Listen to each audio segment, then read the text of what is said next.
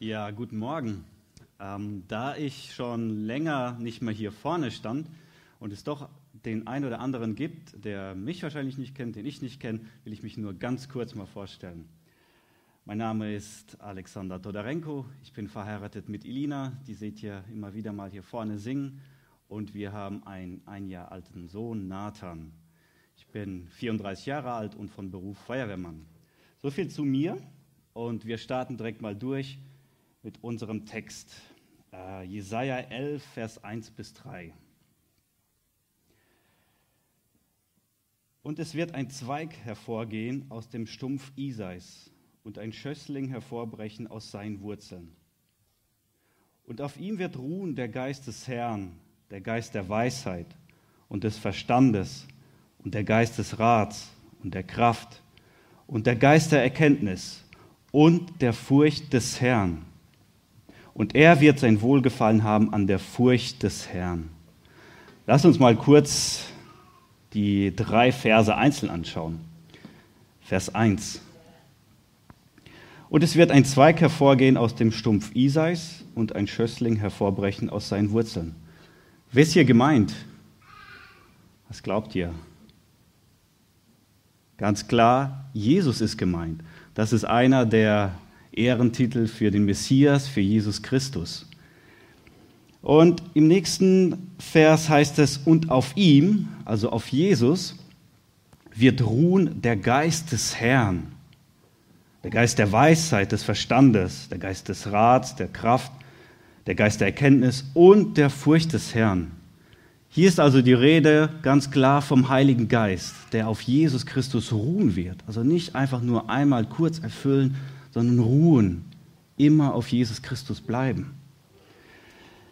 Ja, und hier wird der Geist etwas näher beschrieben mit sieben Punkten. Wir kennen die Früchte des Heiligen Geistes, ne? Liebe, Friede, Freude, Geduld. Wir kennen auch die Geistesgaben aus Korinther. Ja, die Gabe der Geisterunterscheidung, die Gabe des Glaubens, die Gabe der Weissagung. Und hier in Jesaja haben wir 7 Punkte, 7 übrigens in der Bibel eine Zahl, die für Vollständigkeit steht. Und so werden hier, ich sag's mal mit meinen Worten, 7 Wesensarten des Heiligen Geistes genannt. In der Offenbarung wird der Heilige Geist auch als die 7 Fackeln vor dem Thron Gottes dargestellt. Und ganz spannend ist hier, dass am Ende, dass es heißt, und der Furcht des Herrn. Und da sind wir auch schon beim heutigen Thema. Heute geht es um die Furcht des Herrn. Ich finde das wirklich sehr bemerkenswert, dass hier vom Heiligen Geist, ja, dass das als seine Wesensart beschrieben wird. Die Furcht des Herrn ist vom Heiligen Geist. Ja, wie denn das? Der Heilige Geist ist doch Gott. Und fürchtet er jetzt Gott oder wie soll das denn zugehen? Ja, das wollen wir uns natürlich heute anschauen. Aber ich möchte euch bitten, versucht euch mal diese Punkte zu merken. Ne? Also Geist des Herrn, Weisheit, Verstand, Rat, Kraft, Erkenntnis, Furcht des Herrn. Weil die werden wieder auftauchen und merkt sie euch einfach mal. Und der letzte Vers, und er, hier ist wieder die Rede von Jesus, und er wird sein Wohlgefallen haben an der Furcht des Herrn. Und auch wieder so ein Satz, Herr Jesus, Gott selbst, also Jesus ist doch Gott, und er wird sein Wohlgefallen haben an der Furcht. Also habt ihr Wohlgefallen an irgendeiner Furcht? Irgendwie, ja, aber so steht es in der Bibel und lass uns das näher anschauen. Bevor wir dazu kommen, ist es ja so, dass wir vielleicht mit diesem Begriff etwas füllen. Wir haben unsere Prägung, wir haben schon eventuell, also vielleicht habt ihr auch gar nichts und verbindet gar nichts mit diesem Begriff. Aber ich denke, dass einige von euch mit der Furcht des Herrn einiges verbinden und geprägt sind. Ich weiß, dass viele oder einige unter euch aus Kreisen kommen, wo die Furcht des Herrn, ja, wo sie euch sehr negativ geworden ist. Vielleicht kommt ihr aus Kreisen, wo von Menschen gemachte Gebote, Gesetze, Regeln entwickelt wurden, und sie euch eingehämmert wurden, und das immer unter diesen Aspekt, die Furcht des Herrn. Hey, du musst Gott fürchten. Wenn du das und das nicht tust, dann fürchtest du nicht Gott. Boah. Vielleicht seid ihr so geprägt. Es kann aber auch sein, dass du jemand bist, der sagt, ja, endlich spricht mal einer über die Furcht des Herrn. Hey, wir brauchen hier mehr Ordnung und Struktur und hier Klarheit, klare Regeln, klare Grenzen. Ja, endlich. Es kann aber auch sein, dass es dir so geht wie mir. Ich persönlich habe sehr viel über die Liebe Gottes gehört und da freue ich mich auch und das ist auch wichtig. Sie wurde und wird als etwas sehr Wichtiges gestellt und was sie auch ist und auch oft behandelt. Aber die Furcht des Herrn, dieses Thema kam bisher vielleicht noch nicht so oft vor oder vielleicht auch gar nicht. Ne? Vielleicht bist du jemand, der mit der Furcht des Herrn gar nichts verbindet und denkt, ja, schön. Ja, so ist das halt, dass wir auf irgendeine Art und Weise eventuell geprägt sind. Und ich will dir heute nicht sagen, hey, leg alles ab und wir machen mal jetzt so ein Reset und stell dir vor, du wüsstest nichts darüber. Wenn mir das jemand sagt, mir persönlich, dann ganz klar, das geht nicht. Wir haben unsere Prägung und die ist tief drin in uns. Und wir werden auch durch diese Brille das Thema anschauen. Ich möchte dir heute nur vorschlagen, stell dir mal eine Frage. Ne? Du weißt es und das darf auch so sein und vielleicht ist dein Stand auch richtig, aber stell dir die Frage, könnte es sein? Also könnte es, nur vielleicht. Ist es vielleicht so, dass das, was ich weiß oder über die Furcht des Herrn kenne, dass da vielleicht noch was anderes ist oder vielleicht ist es ganz was anderes. Stell dir mal diese Frage und am Ende kannst du sie ja beantworten. Nee, das, was ich wusste, das ist es. Oder vielleicht kommt da eine Überraschung. Ich will euch heute nicht vor vollendete Tatsachen stellen. Vielleicht sind wir so ein bisschen gewohnt, ne? Dass der vorne steht, hey, der weiß Bescheid, das, was er sagt, so ist es. Nein, ich selbst bin, was dieses Thema angeht, noch unterwegs. Ich habe das erst vor 2 Jahren, ist es für mich überhaupt Thema geworden, die Furcht des Herrn. Ja? Und so bin ich damit unterwegs. Was ich heute möchte, was ich mit euch vorhabe, ist, dass ihr mit Fragen nach Hause geht. Ja? Ich würde mir wünschen, dass du nach Hause gehst und dich fragst, oder auch jetzt heute hier, was ist die Furcht des Herrn? Und möchte ich sie überhaupt? Und wenn ja, wie bekomme ich sie? Ich habe mal gelernt und lernen dürfen, nur wer Fragen stellt, kann auch Antworten bekommen. Und wer gute Fragen stellt, kann auch gute Antworten bekommen. Ich ermutige euch, in eurem Glaubensleben stellt Fragen. Stellt sie an Gott, stellt sie an die Bibel, stellt sie an andere Menschen, stellt Fragen. Dann kriegt ihr Antworten. Okay, dann schauen wir uns mal die Furcht des Herrn an. Als erstes wollen wir mal anschauen, ob die Furcht des Herrn in der Bibel überhaupt eine Rolle spielt. Kann ja sein, dass die,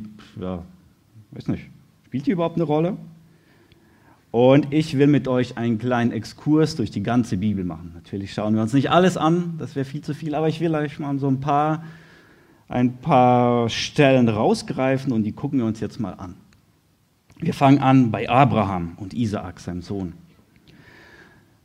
Irgendwann kriegt Abraham den Auftrag von Gott, opfere mir deinen Sohn. Ja, in der Bibel wird es ganz kurz beschrieben und Abraham legt los. Nimmt 2 seiner Knechte mit, einen Esel, alles, was er braucht, Feuerholz, Isaak, und die gehen los. Und dann sind die an einem Berg angekommen. Und dann heißt es, bei 1. Mose 22, Vers 5, da sprach Abraham zu seinem Knechten, bleibt ihr hier mit dem Esel, ich aber und der Knabe wollen dorthin gehen und anbeten. Und dann wollen wir wieder zu euch kommen. Also die wollen anbeten. Aber ihr wisst, was er vorhat, ne? Ja, Abraham geht dann allein mit Isaak hoch, bindet ihn, legt ihn auf den Opferaltar, Holz dazu, Messer hoch und will ihn gerade schlachten. Und dann, im letzten Moment, spricht Gott. Und dann heißt es, er sprach, also Gott, lege deine Hand nicht an den Knaben und tu ihm gar nichts, denn nun weiß ich, dass du Gott fürchtest. weil du deinen einzigen Sohn nicht verschont hast um meinetwillen. Schon eine krasse Geschichte. Wusstet ihr, dass also Isaak, der hat einen Sohn später, ne, Jakob, und Jakob spricht von Gott immer als der Schrecken meines Vaters Isaak. Also ich kann jetzt ein bisschen nachvollziehen, warum es der Schrecken seines Vaters Isaak war. Der arme Typ, der lag da auf dem Opferaltar und war kurz davor, getötet zu werden von seinem Vater. Und das im Namen Gottes. Wir gehen weiter zu Mose. Gott befreit das Volk Israel aus Ägypten durch Mose Hand. Es gibt verschiedene Plagen. Gott teilt das Meer, sie gehen durch das Meer, kommen in die Wüste, sind befreit und kommen an den Berg Sinai. Und an diesem Berg will Gott einen Bund mit dem Volk Israel schließen. Eine ganz besondere Beziehung, ein Bund, Bundesschluss. Und dann will Gott diesem Volk begegnen. Er sagt, Herr, dieser Berg zieht eine Grenze, Mose zieht eine Grenze darüber. Niemand darf diese Grenze überschreiten. Ich werde draufkommen auf den Berg und mit euch reden und meinen Bund mit euch schließen. Und bereitet euch vor. Und dann kommt dieser Tag. Gott kommt überwältigend auf diesen Berg. Da ist nicht einfach so ein bisschen Licht und fertig. Nein, es kommt furchterregend mit Rauch, mit Wolken, Finsternis, Blitze, Feuer. So wird das Ganze beschrieben. Und dann Schoferhörner, also wirklich furchterregend. Und Gott spricht mit dem Volk. Und sie sagen, Mose, nein, du sollst mit uns sprechen. Wir haben zu große Angst. Und an der Stelle heißt das, Mose aber sprach zum Volk, fürchtet euch nicht, denn Gott ist gekommen, um euch zu prüfen. Und damit die Furcht vor ihm euch vor Augen sei, damit ihr nicht sündigt. Also was jetzt? Sollen sie sich nicht fürchten oder sollen sie sich fürchten? Wir lassen es mal stehen. In den Psalmen und Sprüchen, die sind voll mit der Furcht des Herrn. Der Begriff kommt da so oft vor. Das will ich erstmal zurückstellen. Das werden wir uns an späterer Stelle etwas genauer anschauen. Wir gucken uns weiter die Propheten an, den Prophet Jeremia. Diesen Vers, den ich gleich vorlese, diese Verse, das ist, da geht es um den neuen Bund. Habt ihr schon mal was vom neuen Bund gehört? Also wenn nicht, dann kann ich es euch nur sehr aufs Herz legen. Beschäftigt euch mit dem neuen Bund. Das ist Evangelium. Also ganz ehrlich, für mich ist das etwas ganz Besonderes und ich wünsche es dir auch. Also, eine Stelle, wo es um diesen neuen Bund geht. Jeremia 32, 39 bis 41. Da heißt es, und ich will ihnen ein Herz und einen Wandel geben, dass sie mich alle Zeit fürchten, ihnen selbst zum Besten und ihren Kindern nach ihnen. Und ich will einen ewigen Bund mit ihnen schließen, dass ich nicht von ihnen ablassen will, ihnen wohlzutun. Und ich werde die Furcht vor mir in ihr Herz geben, damit sie nicht mehr von mir abweichen und damit ich mich über sie freuen kann, ihnen wohlzutun. Und ich werde sie einpflanzen, dieses Land, in Wahrheit, mit meinem ganzen Herzen und mit meiner ganzen Seele. Also auch da bei den Propheten, die Furcht des Herrn. Wir kommen in das Neue Testament. Interessanterweise, und das will ich euch auch nicht verschweigen, in den 4 Evangelien, Matthäus, Markus, Lukas, Johannes, da kommt der Begriff, also Furcht des Herrn, also findet man den gar nicht. Ja, obwohl, ja, müsste man meinen. Wieso spricht Jesus gar nicht? Was man da findet, ist zum Beispiel in Lukas 12, Vers 5. Da heißt das, ich sage aber euch, meinen Freunden, und ganz kurz hier, der Begriff Freund. In unserem Sprachgebrauch ist Freund ja etwas so ein bisschen salopp, einfaches. Freund, Kumpel, Kollege, wer auch immer, hat jetzt nicht so eine tiefe Bedeutung. Aber wenn wir den orientalischen Menschen kennen, oder der antike orientalische Mensch zu Zeiten Jesu, die verbinden mit diesem Begriff Freund etwas ganz anderes. Und wir hatten es gerade vom Bund. Der neue Bund, so wie auch der alte Bund, ist ein Blutsbund. Ich werde jetzt nicht tiefer darauf eingehen, aber nur so viel. In unserer Kultur gibt es das nicht oder ist es gar nicht so bekannt, ein Bund. Aber in der orientalischen Kultur, da ist es etwas, was die Menschen kennen. Es ist so ziemlich die tiefste und innigste Verbindung, die zwei Parteien, zwei Personen eingehen können, die mit nichts und niemandem zu brechen ist. Also zum Beispiel, wenn die diesen Blutbund eingegangen sind, dann gibt es nicht dein Besitz und mein Besitz, auch wenn du ein Bettler bist und der ist ein Reicher. Nein, alles ist eins, alles gehört euch, diesen Bundespartnern. Oder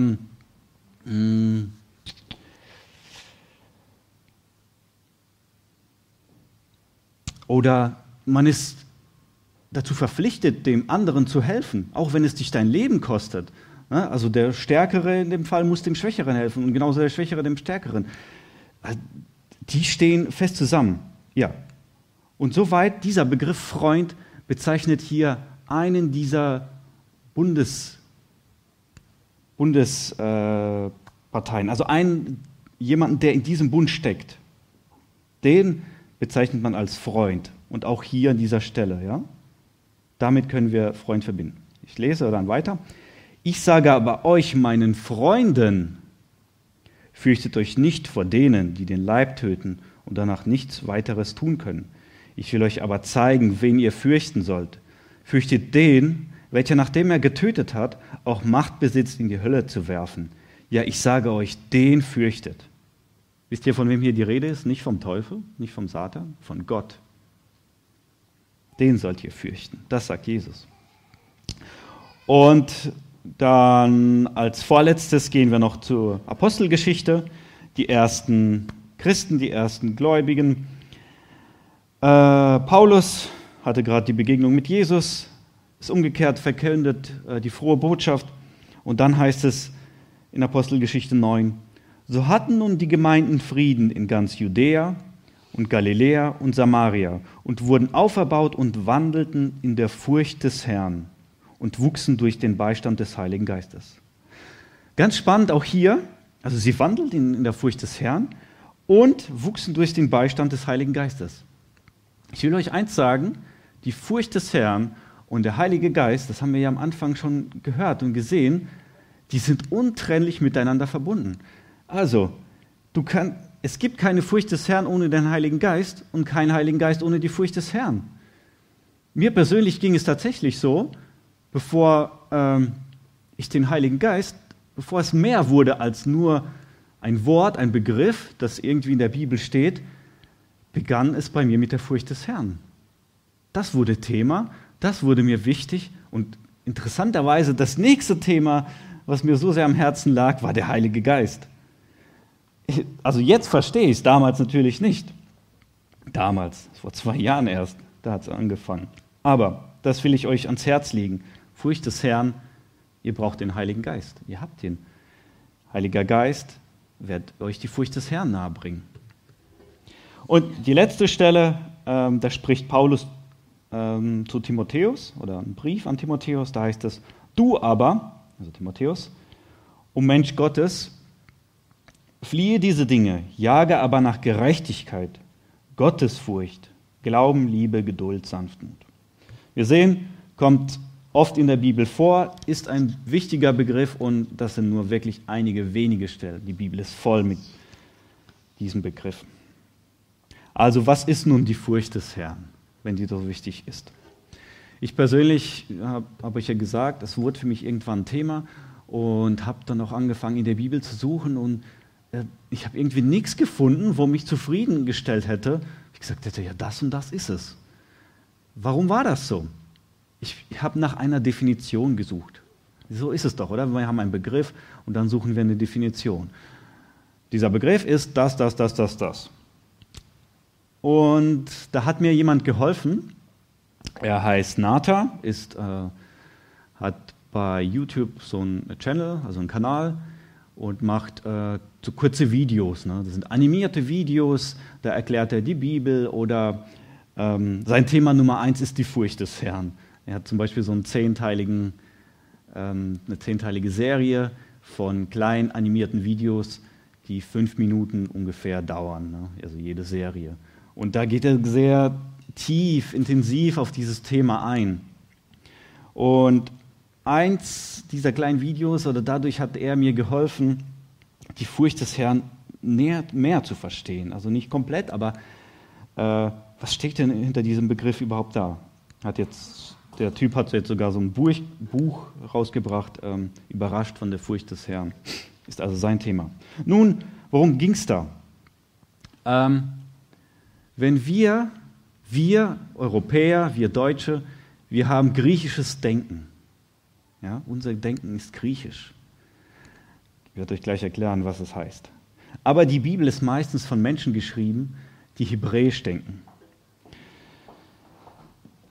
Wenn wir einen Begriff haben, dann suchen wir eine Definition. Wir verstehen die Sachen intellektuell, ja, vom Verstand.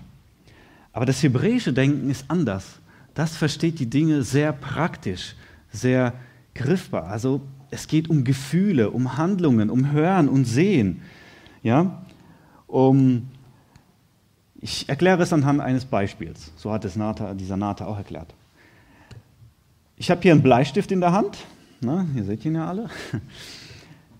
Wenn ich griechisch denke, sage ich, dieser Bleistift ist ungefähr 10 cm lang und er hat die Farbe grün. So würde es ein Mensch beschreiben, der griechisch denkt. Jemand, der hebräisch denkt, der würde sagen, mit diesem Bleistift kann ich schreiben. Ja? Also nicht nach seinem Aussehen, nach seinem Äußeren, sondern nach seiner Funktion. Die Hebräer, also zumindest zu Jesu Zeiten, die hatten zum Beispiel gar keine Begriffe wie Zeit, Raum, Wissenschaft.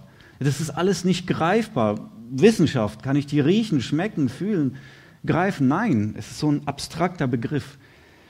Natürlich Israel heute, klar, die haben solche Begriffe, aber damals eben nicht. Und so müssen wir uns bei der Furcht des Herrn, können wir gar nicht die Frage stellen, was ist das? Sondern, wenn wir hebräisch denken, müssen wir fragen, was macht die Furcht des Herrn? Ja? Lass es mal sacken. Nicht, was ist das, sondern was macht die Furcht des Herrn? Also wichtig, die richtige Frage zu stellen. Nur so nebenbei, ne? Also das ist jetzt kein bis zum Ende gedachter Gedanke oder so, aber ich habe mich auch lang gefragt, was ist die Sünde? Habe nach einer Definition gesucht. Jetzt bin ich mit diesem hebräischen Denken, denke ich da ein bisschen anders. Ich frage mich, was macht die Sünde? Nur so nebenbei. Kommen wir zurück zu der Furcht des Herrn. Ich habe gesagt, wir müssen uns jetzt die Frage stellen, nicht was ist die Furcht des Herrn, sondern was macht die Furcht des Herrn?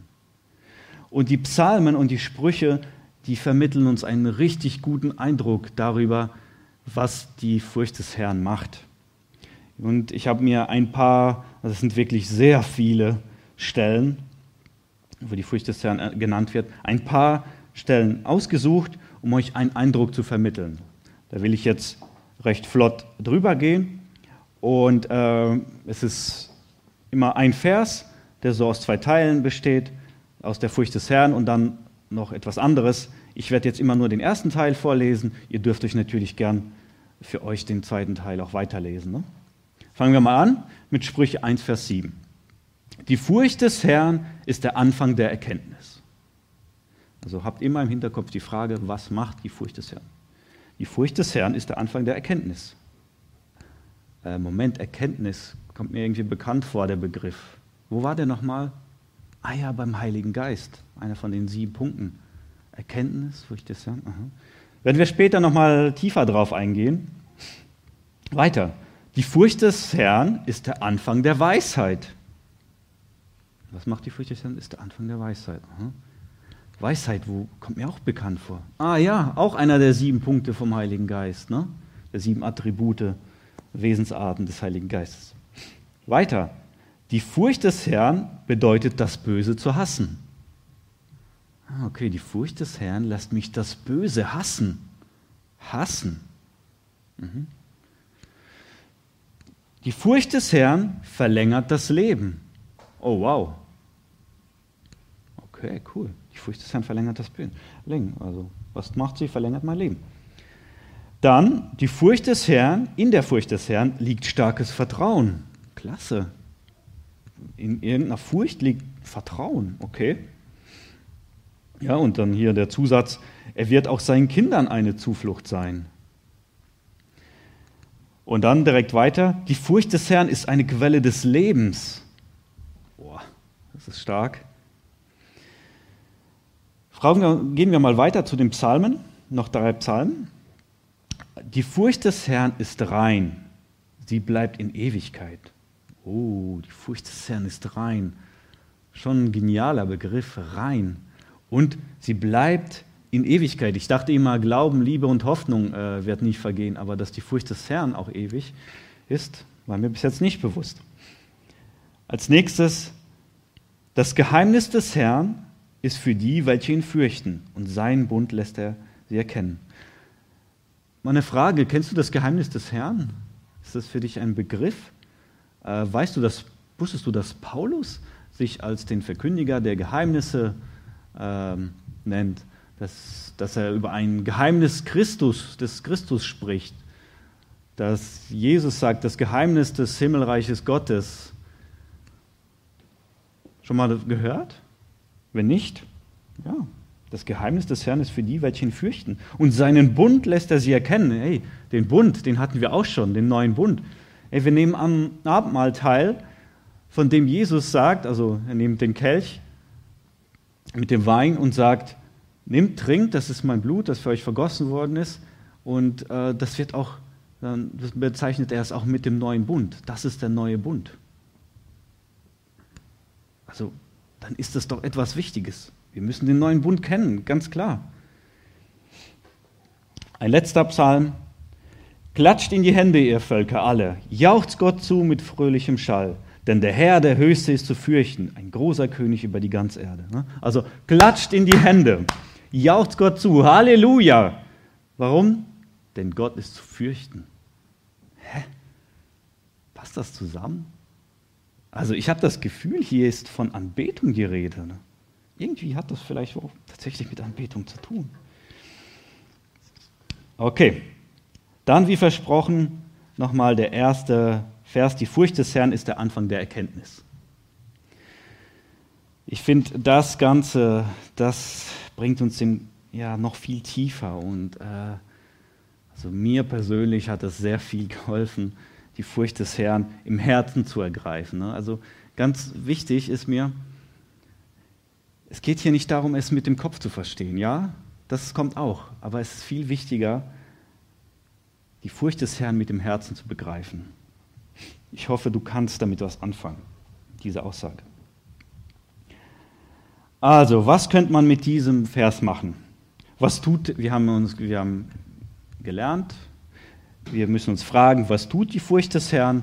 Und so könnte man anhand dieses Verses sagen, nun, sie bewirkt, dass ein Ungläubiger anfängt, Gott zu erkennen, oder? Also, was macht sie? Sie schafft irgendwie den Anfang einer Erkenntnis.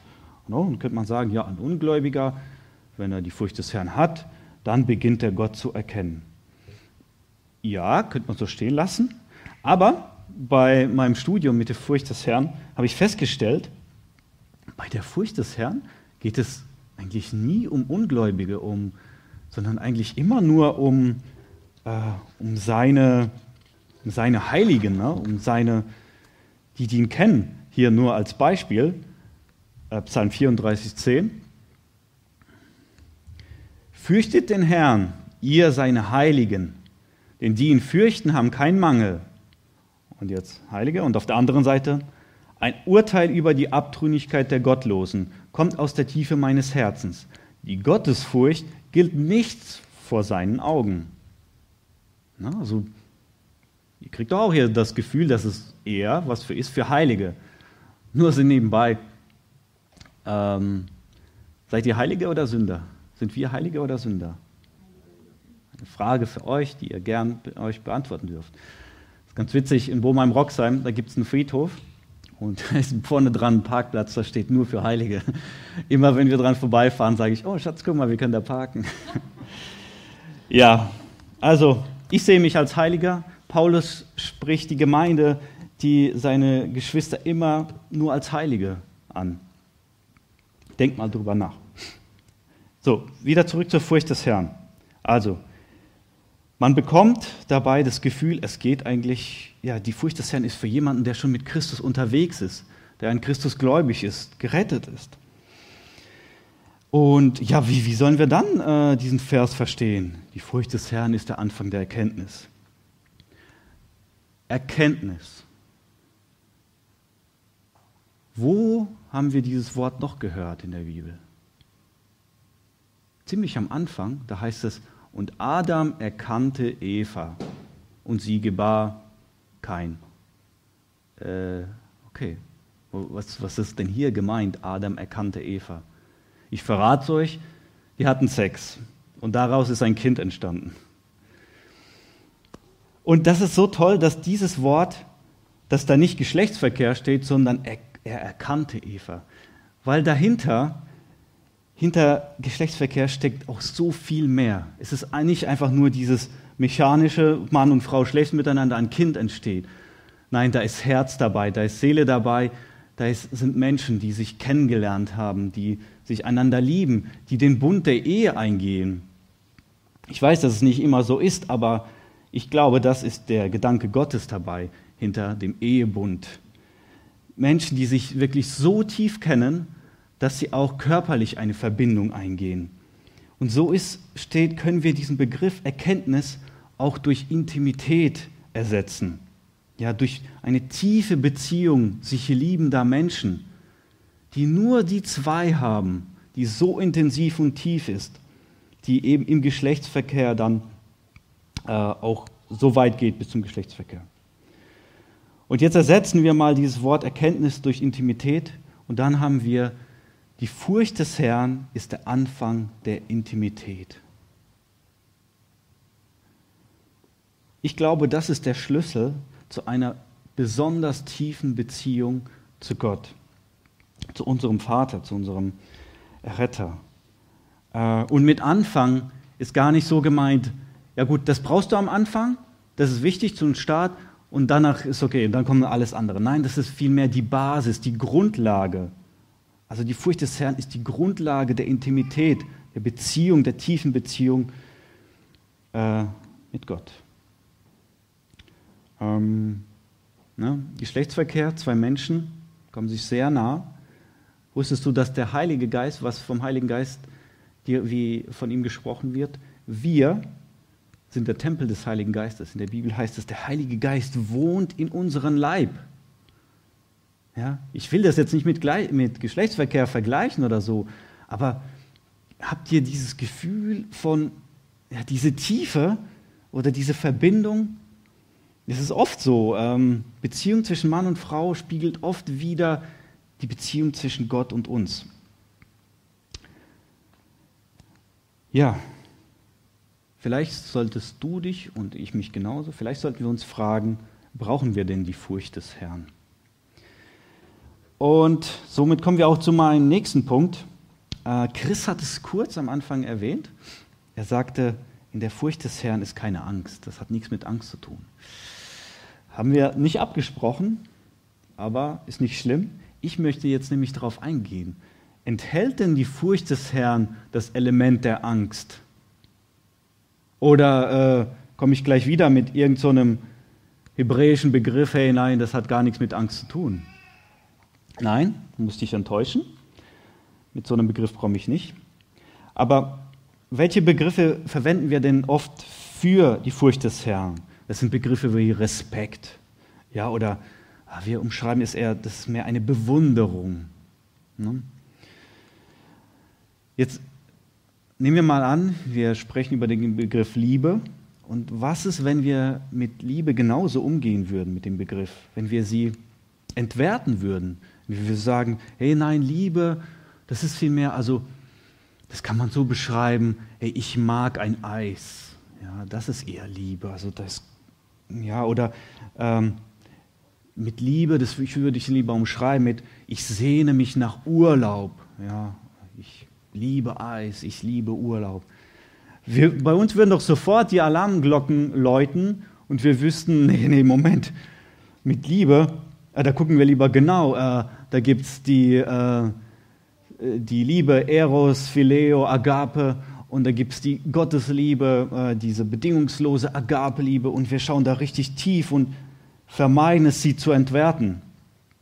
Und ich möchte uns Mut machen, das Ganze auch mit jedem Begriff so zu machen, mit jedem biblischen Begriff, und heute geht es ja um die Furcht des Herrn, es genauso zu machen, diesen Begriff ernst zu nehmen.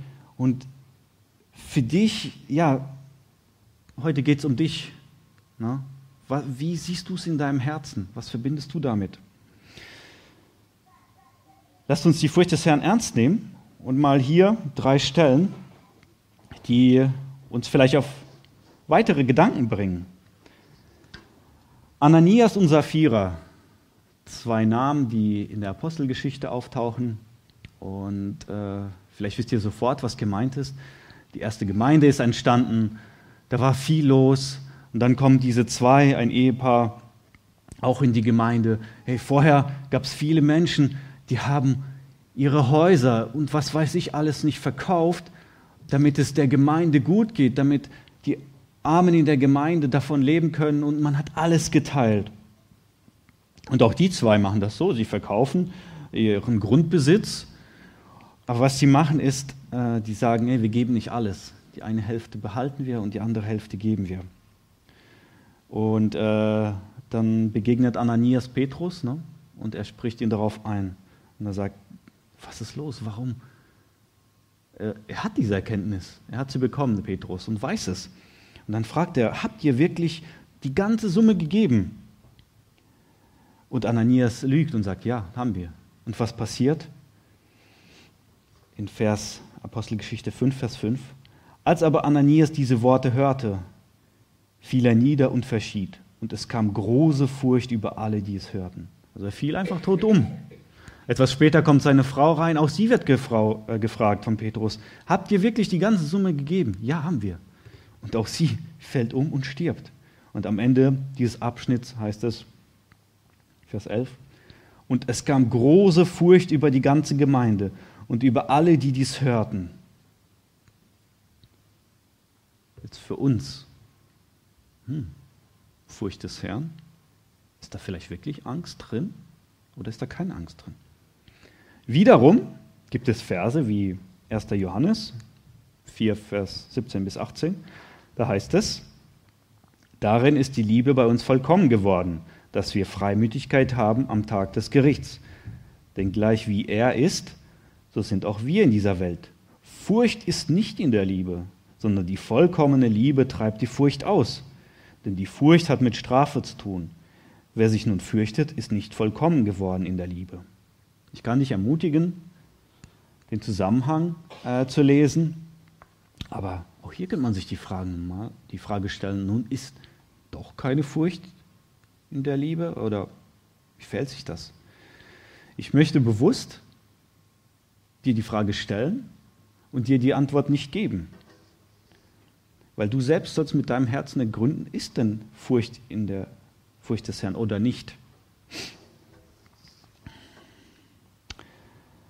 Ich persönlich habe meine Meinung, aber ich bin auch selbst, wie gesagt, damit unterwegs. Noch eine Stelle, 2. Timotheus 1, Vers 7. Wir haben ja vorhin gehört, was Paulus an Timotheus sagt. Hier, trachte nach Gottesfurcht.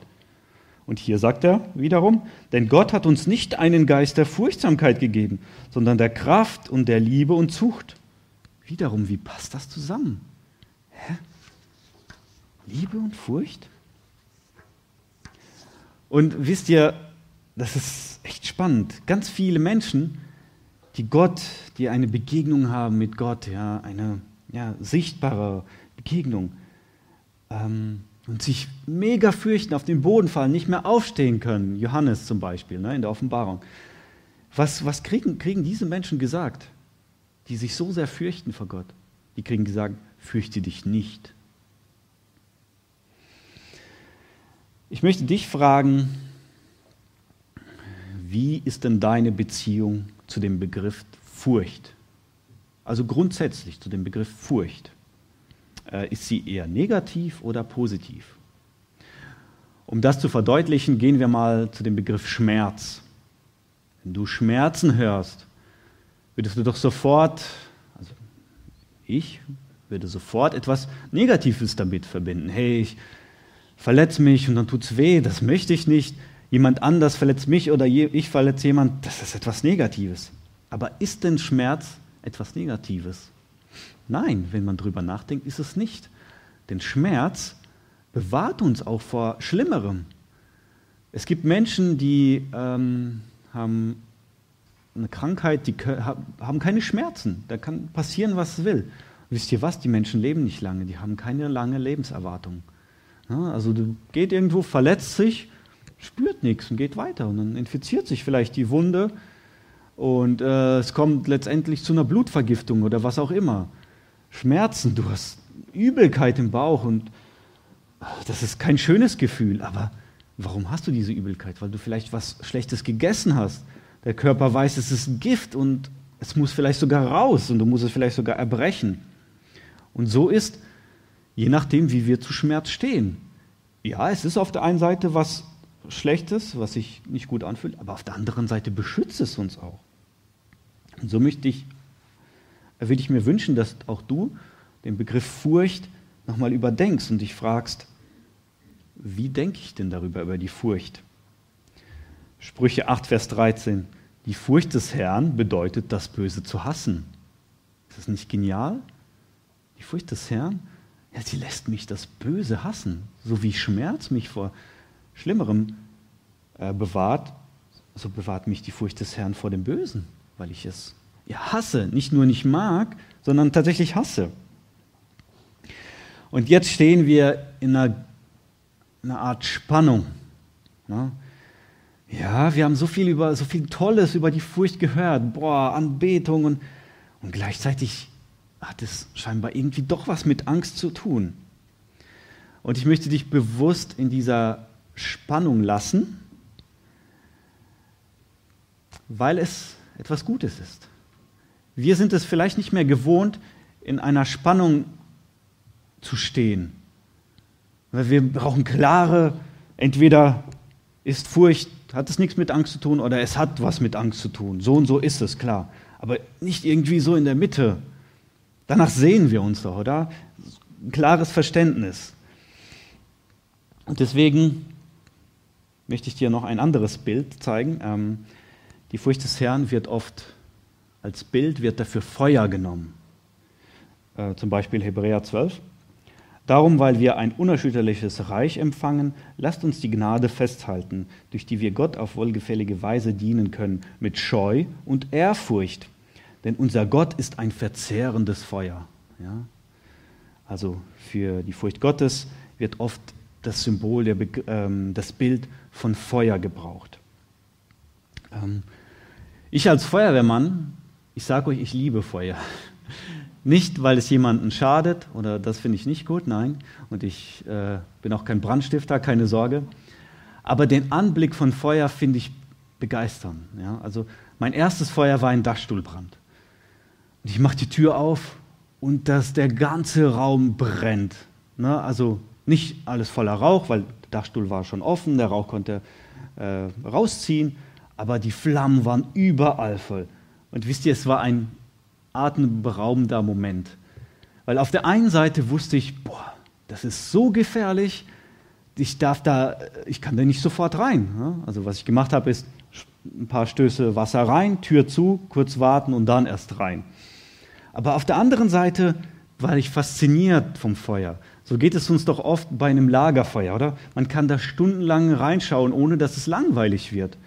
Und Feuer hat so viele schöne Eigenschaften. Es bringt uns Wärme, es macht warm, es gibt uns Licht, es wird hell, Schutz, es vertreibt die Finsternis, aber auch wilde Tiere, was auch immer. Und es gibt uns Genuss, wir können Essen darauf zubereiten. Es schmeckt viel besser, es gibt uns eine gewisse Art von Mut. Na, mit einer Fackel in der Hand fühle ich mich ganz anders in der Dunkelheit als ohne. So ist das Feuer atemberaubend, ja, so wunderschön und herrlich, so hilfreich und nützlich, aber auf der anderen Seite auch gefährlich. Und ich darf dem nicht zu nahe kommen, ich werde mich verbrennen. Ja, es tötet. Und in dieser Spannung will ich uns bewusst lassen, der Gottesfurcht. Ich will sie nicht wegnehmen. Sondern mein letzter Punkt ist, wie bekomme ich die Furcht des Herrn? Ja, wie bekomme ich sie? Da wollen wir uns Sprüche 2, 1 bis 6 anschauen.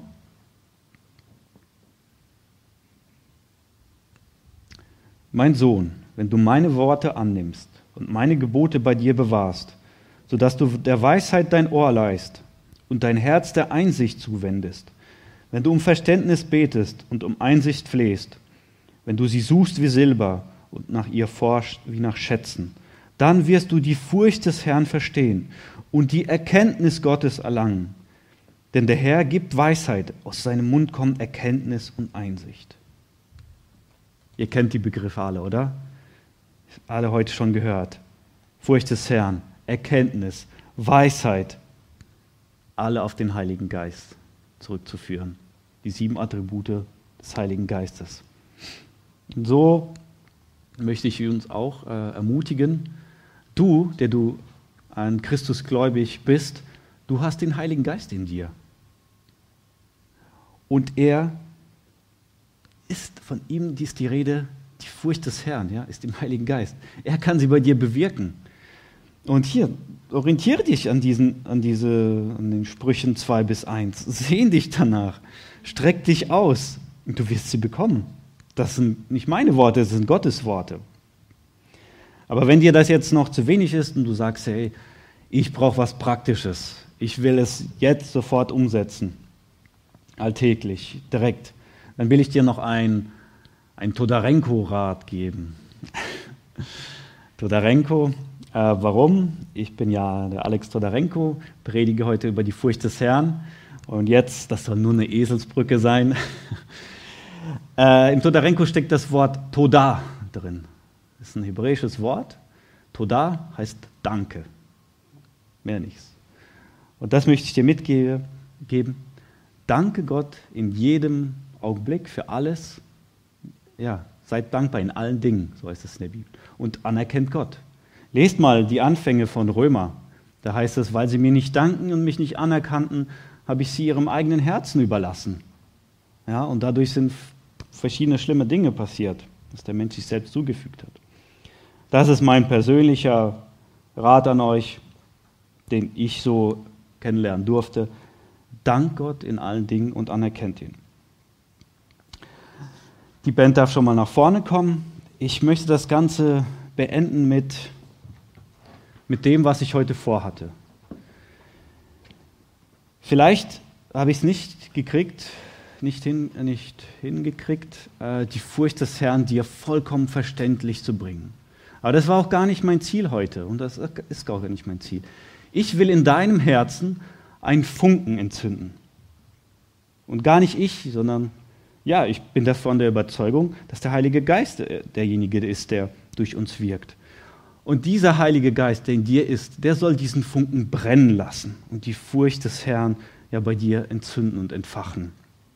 Ja, damit möchte ich euch, das war das, was ich heute vorhatte. Steht mit mir nochmal auf, ich würde gern Gott danken und dann dürft ihr gern stehen bleiben. Vater, wir danken dir, dass du uns deinen Heiligen Geist gegeben hast, ja, der diese Furcht bringt, in unsere Herzen sät. Und du offenbarst uns, was denn wirklich Furcht des Herrn ist. Und ich sehne mich danach und danke, dass du sie uns gibst, dass du sie gerne gibst. Ich danke dir, Jesus, dass du wohlgefallen hast an dieser Furcht. Und ich danke dir, dass du uns anbeten lässt in deiner Furcht. Amen.